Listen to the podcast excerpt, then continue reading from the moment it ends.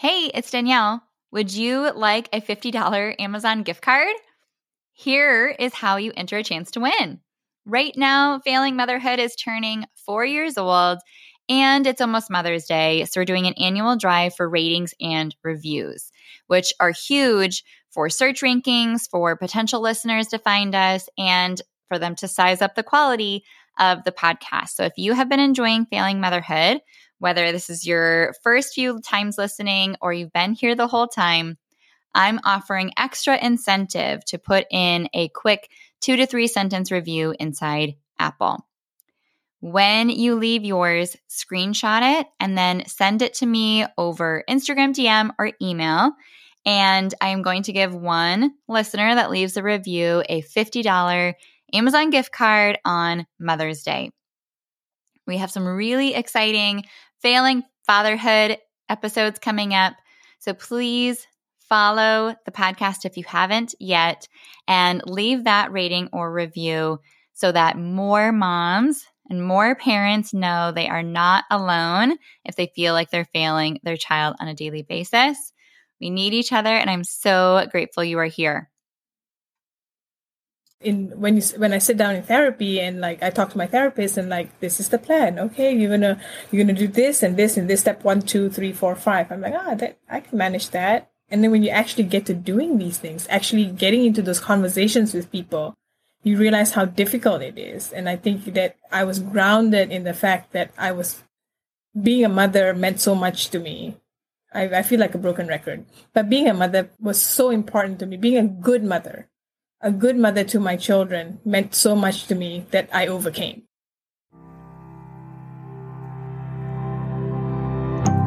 Ever feel like you suck at this job? Motherhood, I mean? Have too much anxiety and not enough patience? Too much yelling, not enough play? There's no manual, no village, no guarantees. The stakes are high. We want so badly to get it right but this is survival mode. We're just trying to make it to bedtime. So if you're full of mom guilt, your temper scares you, you feel like you're screwing everything up, and you're afraid to admit any of those things out loud, this podcast is for you. This is Failing Motherhood. I'm Danielle Bettman, and each week we'll chat with a mom ready to be real, sharing her insecurities, her fears, her failures, and her wins. We do not have it all figured out that's not the goal. The goal is to remind you you are the mom your kids need. They need what you have, you are good enough, and you're not alone. I hope you pop in earbuds, somehow sneak away, and get ready to hear some hope from the trenches. You belong here, friend. We're so glad you're here. Hey, it's Danielle. My guest today, Amelia, was told not to become a mother. Becoming a mother was the thing that she had always wanted. But after receiving a diagnosis of PTSD and bipolar, a practitioner recommended she not have kids because she wouldn't be able to care for them adequately. Luckily, Amelia said, challenge accepted, and went on to do the work of healing and growing and creating a plan and structure of support surrounding her so she could and would have two beautiful daughters. She's so passionate about sharing the insight and hope with other parents who struggle with mental illness. So, Amelia Zachary is the author of Enough, a memoir of mistakes, mania, and motherhood. She was born and raised in Malaysia, obtained a Bachelor of Commerce, majoring in marketing in Australia, and then she met her husband and moved to live with him in Japan and then Canada. In Canada, she obtained a bachelor's in human ecology with a concentration in family studies. And then she began writing her debut memoir after finding her voice, shedding silence and fear. It reveals secrets of sexual assault and subsequently a bipolar disorder diagnosis. And in the book, she shares how she regains her power in healing and motherhood. She also enjoys hiking with her husband, houseplants, and now currently resides in Kentucky. But in this episode, there were several times that she shared something and it made me stop in my tracks, speechless. Like mind blown. I'm going to need to hear that again and process it later. She shared an up close and personal look at the journey she's undergone to meet her own needs without shame or guilt or fear, so that she can not only meet her kids' needs, but listen to them, learn from them, and enjoy motherhood. At the end of the episode, she speaks with so much heart to other moms struggling with mental illness. And if that's you, promise me you'll stick around to hear it. You're not going to look at some of the same things in the same way again after hearing her. And after hearing about a local mom this past week that ended her battle with depression, leaving two young boys, it hits too close to home. And I'm reminded with even more fresh tenacity that this podcast and the stories shared here have the potential to save lives and kids' experiences of their childhood with their parents. Every child deserves to have their parents around.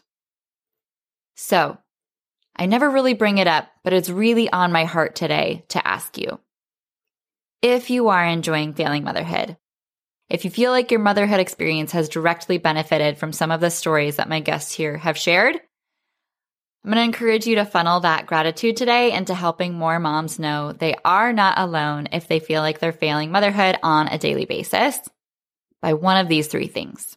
Number one, sharing the podcast with a friend or on social media. You never know who's struggling silently and really needs a life preserver today. Number two, clicking the support the show link that's in the show notes of every episode and making a super small monthly contribution to the production costs. Or number three, leaving a rating or review on Apple Podcasts.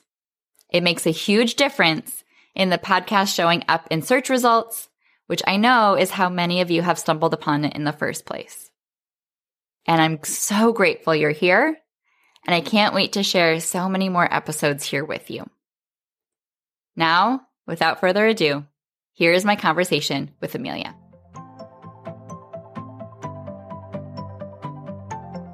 Welcome to Failing Motherhood. My name is Danielle Bettman, and on today's episode, I'm super excited to have Amelia Zachary here. Hi, Amelia. How are you? I'm good. Thank you so much for having me. I'm excited to have this conversation with you. Yes, I'm so grateful for your time. Thank you for joining me. I love the internet and the ways that we can just like, you know, find each other and connect with each other's worlds. Cause I knew right off the bat, even just hearing the name of your book, I was like, ooh, I need her. she is my people. um, so I want to dive into like your whole backstory, but I have to pre-qualify as I do with every guest. Have you ever felt like you were failing motherhood? Yes and no all the time. Sometimes, um, I think like the early, early stages of motherhood was harder for me. I think I, I struggle with mental illness. I struggle with bipolar disorder. And so that sometimes keys into the idea of me being a failing mother and not being able to manage.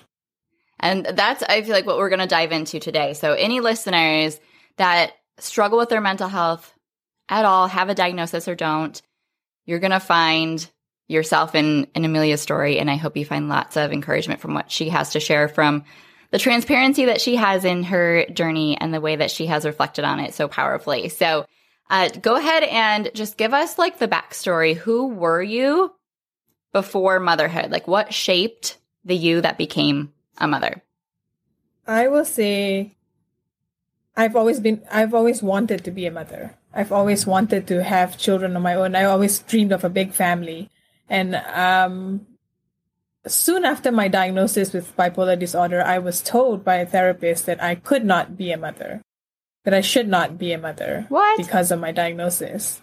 And so, as bizarre as that sounds, I think that's like common that's more common than we think that this sort of advice is given out. But I I prepared myself. I got my treatment into gear and I decided that this was something I was going to do and I learned very quickly how to manage my not very quickly. I I learned through my process and the healing treatment and healing journey that a life as a mother was possible if I could get my bipolar in check and that's what I did and prepared myself. So I was, I don't think there there is another mother who wanted motherhood as much as I did, and I worked really hard. I worked really hard at recovering myself so that I could be that person and defy the odds that were given to me. So you took it kind of like a challenge accepted. Yes. I love that. she said she she said no, I said watch me. Yes. Already. I love that so much. that is like completely destined to uh to your trajectory of of being becoming the mother that, you know, your kids needed just by that determination alone. Give a quick picture into what was some of that healing. So I had to I had to get a treatment plan in place, which meant like an emergency an emergency plan if like I were to have a bad episode of depression or had a bad episode of hypomania, what would that look like? Hospitalization or the support systems that I needed. So I had to get all those things in gear. And then my treatment plan itself. I, I like to say this mental health, we talk about mental health all the time, right? People talk about it all the time. They talk about it in terms of bubble baths and yoga and walks in the park and breathing and all these things, mindful exercises. But we don't talk about what it looks like, what self care looks like for someone who has a mental illness. And that's something that's very, that I'm very passionate about. And it treatment plan, getting the support system for my emergency plan in place, having a treatment plan of therapy, talk therapy and drug therapy. Then I had self care, things that I needed to do, things like yoga and walking and um, bubble baths or like taking time for myself, things like that, resting. And then I also had to build social networks, things, support systems, people around me who were, were able to support me in times that I needed it. And so I kind of built this foolproof plan, structure, scaffolding for me in order to have the best chances at success. Okay. And so I think I think I've done that pretty well and I'm I'm happy with where I am now. So I would say that that scaffolding has helped me up through the years. So did you ever struggle with the idea of asking for help or needing help or have guilt or shame be a part of your journey of building that? Absolutely. I think seeking help is the hardest thing that we can do. And given the stigma around mental illness, it becomes even harder to reach out and say that I have a condition and this is the kind of support that I need. But I think being a mother kind of pulled me into that because it was something that was a necessity that I need to I needed to do it to ensure that my children were safe, my children were healthy and my children were happy. For that to happen, I needed to be I needed to be well. And so I reached out. I I kind of just went and dropped the shame and the fear and the guilt and said that this is what I, I need to do and so I'm going to do it. Good for you. Yeah. And that's the best thing you could have done in that in that circumstance. But it's absolutely not easy. And I always want to make sure to portray that it's not just like cupcakes and rainbows. I did it. You can too. Yeah. Absolutely. Like it, it was, it's very surprising how, how difficult it was because in, when you, when I sit down in therapy and like I talk to my therapist and like, this is the plan. Okay. You're to, you're to do this and this and this step one, two, three, four, five. I'm like, ah, that, I can manage that. And then when you actually get to doing these things, actually getting into those conversations with people, you realize how difficult it is. And I think that I was grounded in the fact that I was being a mother meant so much to me I, I feel like a broken record. But being a mother was so important to me. Being a good mother, mm. a good mother to my children meant so much to me that I overcame. Yeah, that that's a quote right there. That's powerful because I feel like that's a lot of my listeners and their story as well because they're driven to listen to this episode by that statement alone, right? And that is what makes the overcoming possible. That is what makes the hard worth it. That is what makes us get up every single day, like we will tomorrow and we did today, because me, being a good parent means that much to us.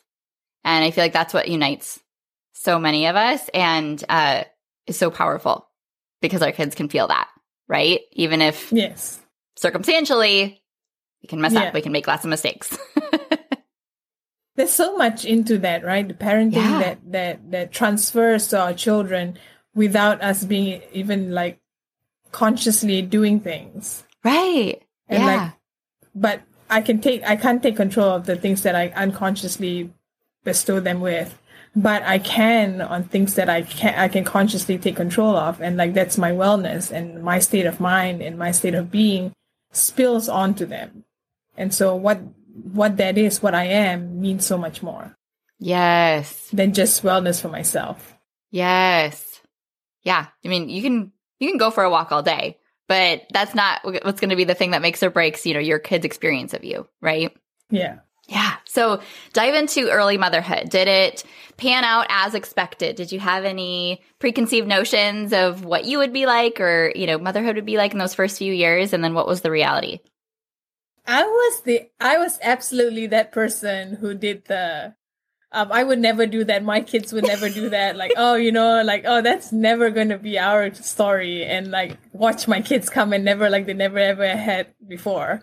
Mm-hmm. Right. So I think my experience of motherhood, I I was that mom that thought I knew how I was going to do things and like this mold in my head, like, oh, if I do these things, if I I read all the books, I watched all the documentaries, I watched all the movies, and like I I know exactly what I'm going to do. And the kid comes out and it's a shocker. Like, no, you can't make I can't make her stop what she's doing. Like this is not this is not what's supposed to happen. She's supposed to stop when I say stop. Yes. But for me, it was for me it was very exciting. Like watching your children grow and blossom. Like it's just even when they're when they're being cheeky and mischievous, like it's it's a development that it's so novel to experience and enjoy. And it's been humbling, definitely humbling. I am no longer their mother. I have no judge. I have no judgment for anyone before I know not what goes on with them. Right? Yes. I'm more. I'm a lot more empathetic and compassionate because I see what my children need. And my my first, I had two children, so my first child came out like perfect. I say this like I say perfect in the sense that I mean that how I had expected it. Yeah. She was she was very she was very easy. She ate everything slept slept according to her sleep schedule that i had planned. And like i was like i'm doing this. Like look at me. Look at me go. And then i have my second child who was the complete opposite who wouldn't eat who wouldn't latch she wouldn't latch on. We couldn't breastfeed she wouldn't um she wouldn't take the bottle then she wouldn't take the baby food then she wouldn't sleep and she was constantly ir- irritated and like uncomfortable so I think with that was a reckoning that kind of brought me brought me to my humble place and I, I understood how difficult it could be. But still that joy of parenting does not like does not change.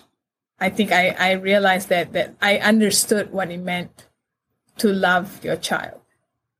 Like it wasn't it wasn't something that you thought that like you you have this child and you're going to love this child and like you don't you don't know what that looks like until you actually experience it. And I think like, and then I realized that giving my children both what they needed was not the same things. And I, I learned very quickly how being fair was not giving equal things, but giving them exactly what they needed. And it, that was the journey, learning what each of them being separate, different, different individuals themselves. Yes. So that was, that was, that was scary, challenging, but also exciting at the same time. Yeah. Because you have two daughters, and how far apart in age are they? Two years, 20 months apart. 20 so months. Two year, almost two years apart. Yeah. Okay. Yeah. Because I have two daughters that are 15 months apart. And they're just a little bit older than yours, I think, by by a year or two. Yeah. So what was the journey about like of finding what works for your second like? Because that is, you know, what I do professionally is work with families with that the kiddo that won't do any of the typical things. So what was that journey like? I think that was that's simple answer for me is dropping expectations. Dropping all expectations of what I think a child needs or what I thought a child needed or what I thought that she would need and really getting in there and understanding what exactly she needs and she requires. And I think once I started satisfying those needs, it became very natural. Like the other things fell into place behavior and her developmental milestones and all these things fell into place when I understood her better. Yes. Yes. Oh, that is everything. That I mean, you could pay thousands of dollars to realize that. You know what I mean? Like Yeah. that alone is is such a big mindset piece. And that's what I feel like is the most underrated part of parenting is it's not it's so much more than strategies and discipline, Yes. right? It's like that bigger umbrella of knowing and understanding and becoming kind of a student of your child and saying like teach me who you are and what you need, please. Yes. Absolutely. Yeah. Oh, so powerful. Okay. So then go ahead into what led you to write your book. Give us more understanding of kind of your personal journey over those next few years.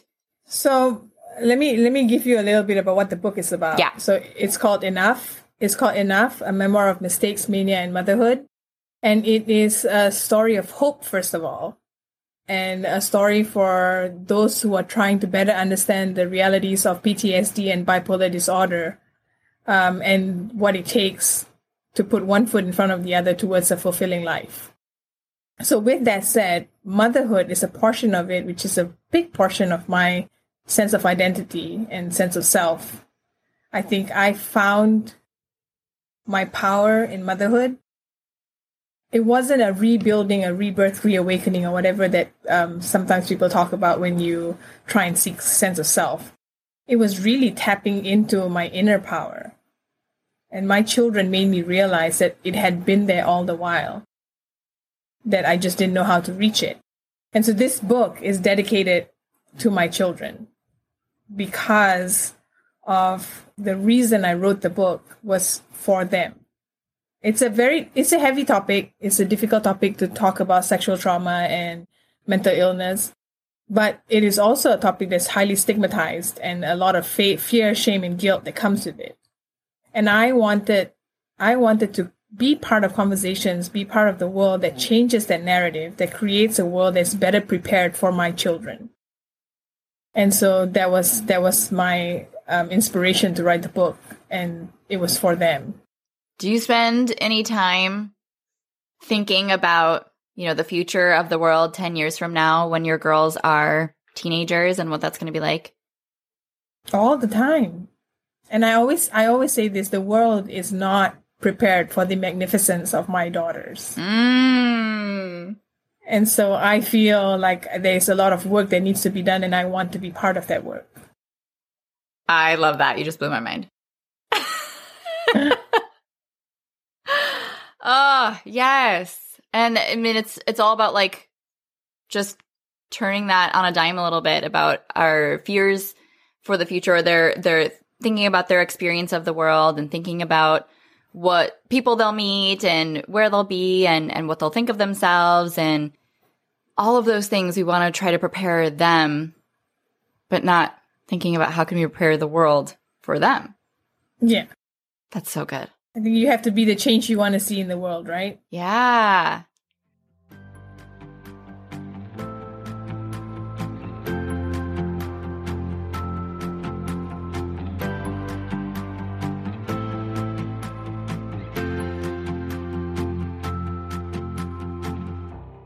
So, big emotions from little people are running the show at your house. Is that right? Do they fall apart when something doesn't go their way? Ugh, just once. Why can't they accept the fact that the answer is no? Am I right? The struggle is real. You're not alone and you're in the right place. When your days are filled with relentless pushback, it is so hard to feel like a good parent. Especially when your in-laws aren't shy in sharing how they think your kids just need a good spanking. Every time you lose it when they lose it, you feel like a failure. The worst part is, without addressing the root of your child's behavior, you're doomed to play a fruitless game of whack-a-mole, reacting rather than preventing the next conflict. And next time, nothing's gonna go differently. The good news is, when you have a handful of effective discipline tools in your pocket, you're able to step into full confidence as their parent. Parenting actually becomes a whole lot easier. I promise you're not failing them. You just need more tools. So if you have a tiny human who's full of love and yet so, so difficult, if you can only be so nice for so long, If you've tried everything and still feel defeated on the daily, my free class, Authentic and Unapologetic, is for you. In this free training, I share five huge misconceptions in parenting strong willed kids that inadvertently invite defiance, four mistaken goals they're using their behavior to meet, and what to do about it, how to let judgment roll off your back and truly feel like the parent your kids need, and why what you're currently doing just isn't working and isn't going to anytime soon. So go to parentingwholeheartedly.com slash unapologetic to access this exclusive free training immediately. That's parentingwholeheartedly.com slash unapologetic. The link will be in the show notes.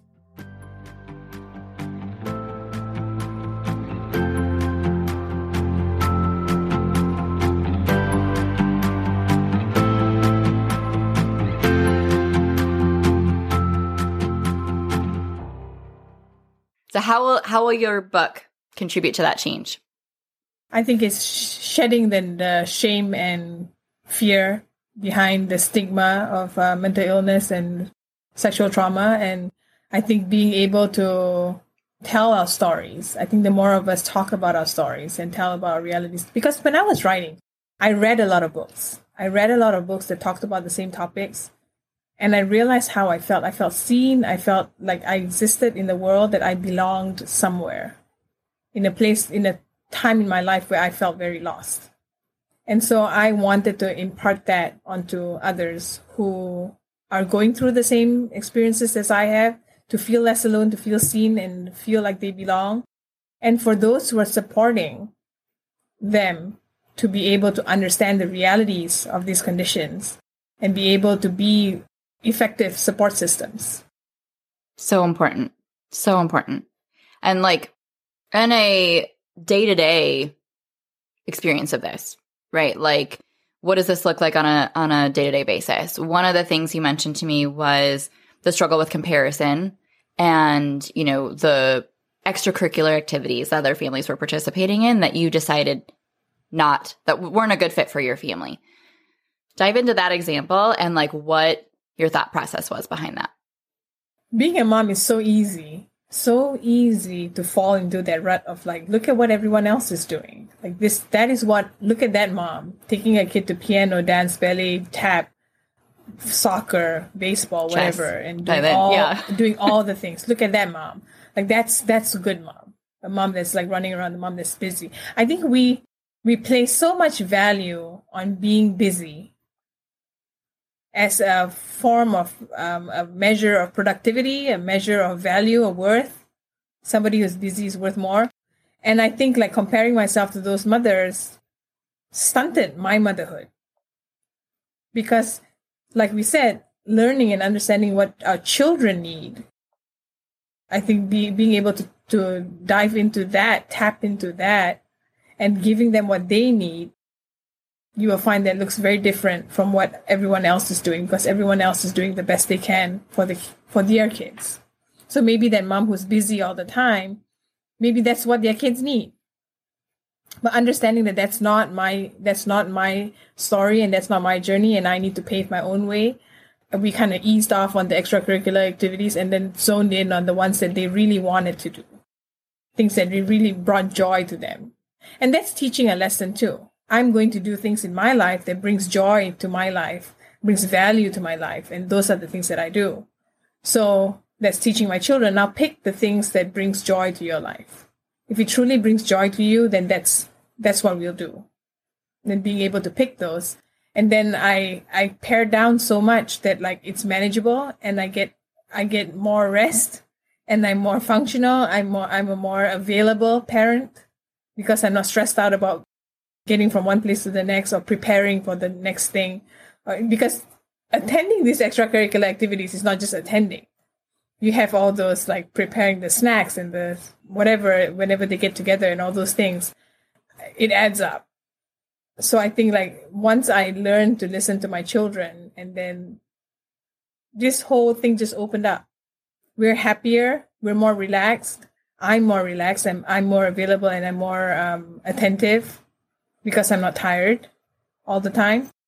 So I think that changed my my way of parenting in that sense. Yeah. And compare and I stopped comparing myself to these other moms because I realized that my story is mine and theirs is theirs. Whatever they're doing is the best for their their family. Every that's what everyone is doing, isn't it? Mm-hmm. We're all doing what's best with our family, but the sooner we realize that we don't have to like match up to each other, I think life becomes a lot easier. It does. It does. Yeah. And there is a lot of ups and downs to that roller coaster or a reckoning of of the thoughts that lead us there or the situations we find ourselves in. But I think we all arrive in one way or another.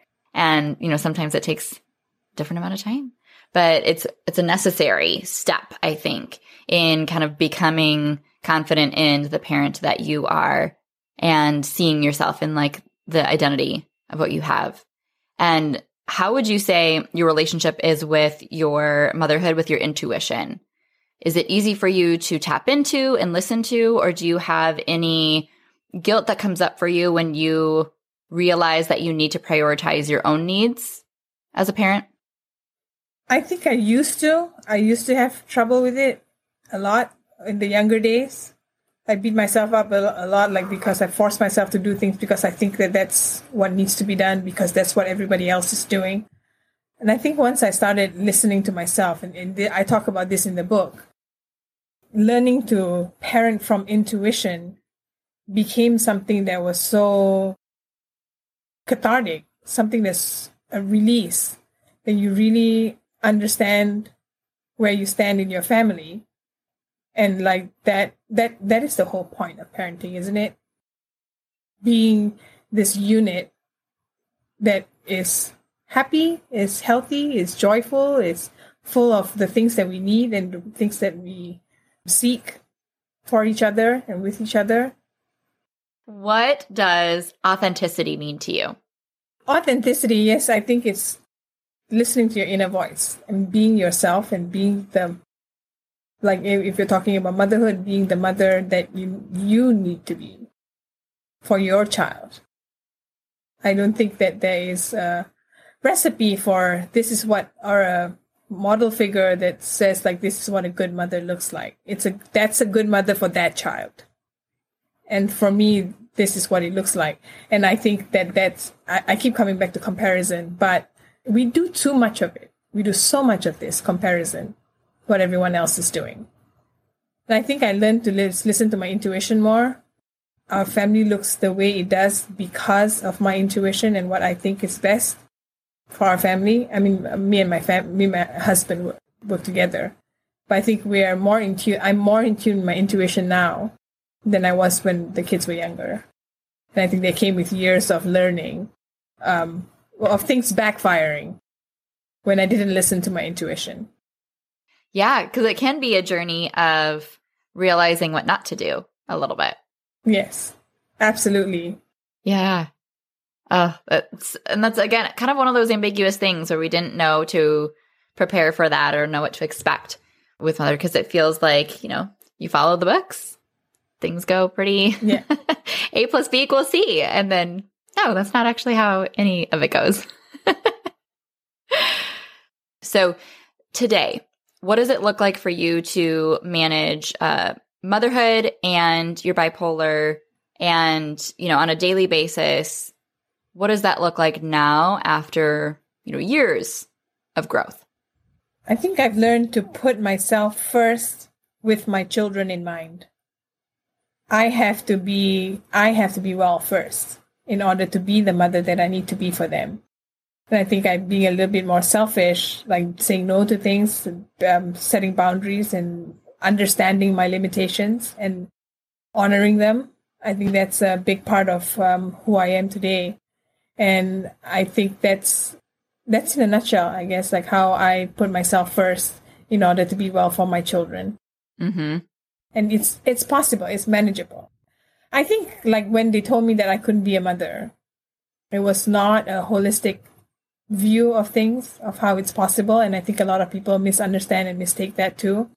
I think it's possible with the right treatment plan with the right self-care plan with the right support system and all these things put together. It's a lot of work but it is possible and i'm doing it. And i think I look at my children and they're happy and they're thriving at school, they're thriving in their social circles, they're thriving in their um, in, in their family life and things like that. And I that's a good litmus test, I guess, that my mothering is going good, parenting is going good. The kids are kids are happy and kids are thriving.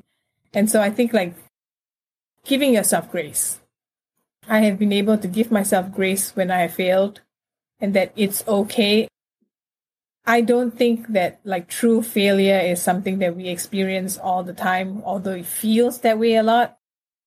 It's a setback. Like, oops, that didn't work. Like and and i think that's the process. It's a process we are constantly growing constantly evolving as as a person as a human being as myself i'm evolving. And as a mother i'm evolving too as as a result of that. And i think like just being able to be okay with this ever changing plane and being excited and and accepting of the changes it allows me to be a good mother. Ah, Yes, I can. We can just tell already, just by just by those words, how phenomenal of a parent you are. That it's so so inspiring. And so, specifically, would you speak to a listener who was where you were five years ago? Maybe they have just now kind of reckoned with discovering their mental health diagnosis, and they're knowing what they need to do to be successful with balancing all of their needs with their kids' needs, but they don't feel like they can do it because it feels hard or it feels selfish or they feel guilty or they just feel like there's a cloud of heaviness over the whole thing because it's not how they wanted things to be. What would you say to them? Mental illness is often not looked at as important as physical Ill- illness. If you broke your hip, broke your leg, and couldn't walk, does that make you a bad mother? Because you can't tend to your children's needs and whatever. You would first rest and heal, right? So same thing. I think if you have a mental illness, take care of it first. Take care of take care of you in order for you to be healed enough to be there for them and it's hard yes. I'm not going to say it's easy like oh i'm just going to sit up i'm just going to get people say that like get out of bed like get out of bed and go take a shower or go take a walk and like it sounds easy. I understand that when you have a mental illness you have depression or or when i'm hypomanic it's not something that's very easily achievable. But i think what i have used is setting limited expectations of myself today I'm going to do this one thing. Today I'm going to make lunches for my kids and then go back to bed. Or today I'm going to kiss my children and tuck them into bed and that's all I'm going to do today. My husband can take care of the rest. Understanding your limitations and then honoring them and being okay with that until you feel better because nothing lasts forever. It all passes. All of this passes in time. And the quicker we accept and let go of these expectations, I think the quicker we heal, the closer we get to healing. And that has been what has helped me through the years. Yeah, so powerful. Expectations of ourselves, the expectations of what motherhood is supposed to look like, expectations of our kids. I mean, that you can run with that in a million places, but yes, it's so important because then and only then do we have the space to process through and take next steps and you know ask for help and all the things. Thank you for sharing. Absolutely. It's possible. It's definitely possible. I i i am living proof i guess that it, it is possible. It's not always perfect. And it's not I'm, I'm not saying that it's going to be perfect and i have the formula and the recipe but i think like i am thriving a lot further along than i was 12 years ago since i was diagnosed I'm much further along now. It gets better. Um, the more we understand it, the more we have a, a lot of grace for ourselves. I say I say that with so much passion that we need to have grace for ourselves. Whether we have a mental illness or not, I think mothers need to have grace for ourselves because we put a lot into this. We have this is really serious business. Like mothering is the one thing that like we want to get right. Yes. But but we need we need to give ourselves grace sometimes because we are only human. Yes. And that's that's the the path forward to becoming an even better parent is that grace. It doesn't it doesn't give us excuses to, you know, slip and slide into terrible momville. yeah. it's the opposite. Yeah, even as as unorthodox or un, uncomfortable as it feels. Yeah. So, any other last thoughts of of advice that you'd love to share since you have the the platform? I think like we need to like I'm speaking on this platform. I thank you for that for holding space for me for that by the way. I think I want people to know that we need to move the needle. We need to normalize mental health. And mental health doesn't just mean breathing at the right time and taking a walk at the right time. I think people who have mental illnesses and actual one in five Americans have a mental illness. That's a big number. One in five people you know have mental illness. That's a big number, and like a lot of us suffer in suffer in silence or like not diagnosed with anything and like don't get the help that we need. We need to self advocate. We need to get ourselves better, work for ourselves because when we start to heal, then we can start to grow. And so I think that that's and that's so achievable for everybody. Everyone can tap into that and like get into the space of healing if they need it. And it's there are resources, there there are support systems and everything that are available to us. Reach out. Don't be don't be afraid to reach out and no one knows what to give you if you don't know what, what you need. Yep, so true. And what would you say to a mom who says, like, well, everybody else is busy. Everyone else has their own families. I don't have, you know, family in town, so I'm on my own. Oh, I love that one. I love that you said that. Stop the assumptions, mind reading. Stop mind reading what people are doing. Like you can ask and they can say no. They know how to set boundaries too. Like people people set their own boundaries and allow give them the opportunity to say no. Yes. Oh, I love that. That is like the homework assignment from this episode. Give them the opportunity to say no. Don't make assumptions. Don't go ahead and and and put that limitation on the the joy that they might get from being able to come around you and support you. Yes. Absolutely. So important. Oh, okay. This is so good. And, and I think like if you feel if you feel indebted, like you are you are in a rut for this specific period of time now we cannot specify how long because it can be from a few days to like a few months. I don't know. It goes differently for everybody, right? But it is a limited amount of time. It's not forever.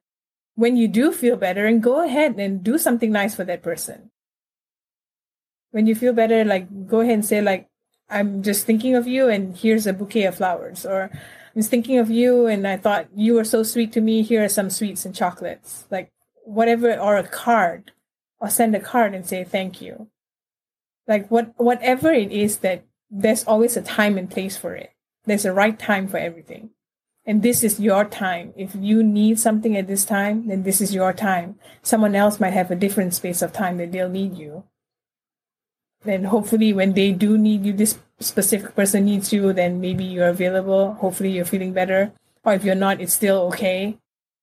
But you don't have to feel indebted to people who offer to help or who agree to help because they're doing it out of their decision that they're making. Oh, so good. I feel like we all need like everyone needs to hear that over and over. I think on on repeat, you know, every couple of months we need that reminder because yeah, even just remembering you will feel better. You will be in a different place. You will have more of a budget or more of the time in another season in the future. Right now does not last forever. Even just that reminder alone. Yes. Oh, I'm so glad that came up. Oh, so good. Okay, was there anything else? No, I'm good. Thank you. Okay. so tell me a little bit more about your book, as in how can listeners connect with it? How can they find it? What can they expect? So the book is available everywhere books are sold. Um, your local indie bookstore hopefully carries it. Um, Amazon. Oh, I'm thinking of chapters in Indigo in Canada. Yeah. anywhere books are sold. Indie, indie books, sorry, IndieBound or indie books. Those are good places to get your books. And um, connect with me on ameliazachary.com. And I'm on Instagram and Facebook at Brown Girl Crazy World. I love that handle. so the last question I ask every guest that comes on to sum up uh, our conversation is how are you the parent that your daughters need? I am the parent that my daughters need because I'm listening to them and I'm growing with them and I am attuned to their needs and wants and their joys and sadness and difficult uh, difficult challenges that they're going through. And I think that makes me a good mother. A phenomenal mother. Yes, they are lucky to have you. So so lucky to have you doing the work that you did to prepare for them, the work that you are doing continually to grow and heal and give them your best self when possible. And now that you're able to turn around and share the goodness with others uh, so that you can prepare the world for the magnificence that is them in the years to come. So, so grateful. So needed. Thank you so much for being able to grace us with your presence and take the time to share your wisdom I really feel like this one is going to have a couple, couple mind blown moments of Thank you. things that we will not see again. We will not see the same thing again in the future because of this, uh, listening to this conversation. So thank you so much. Thank you so much.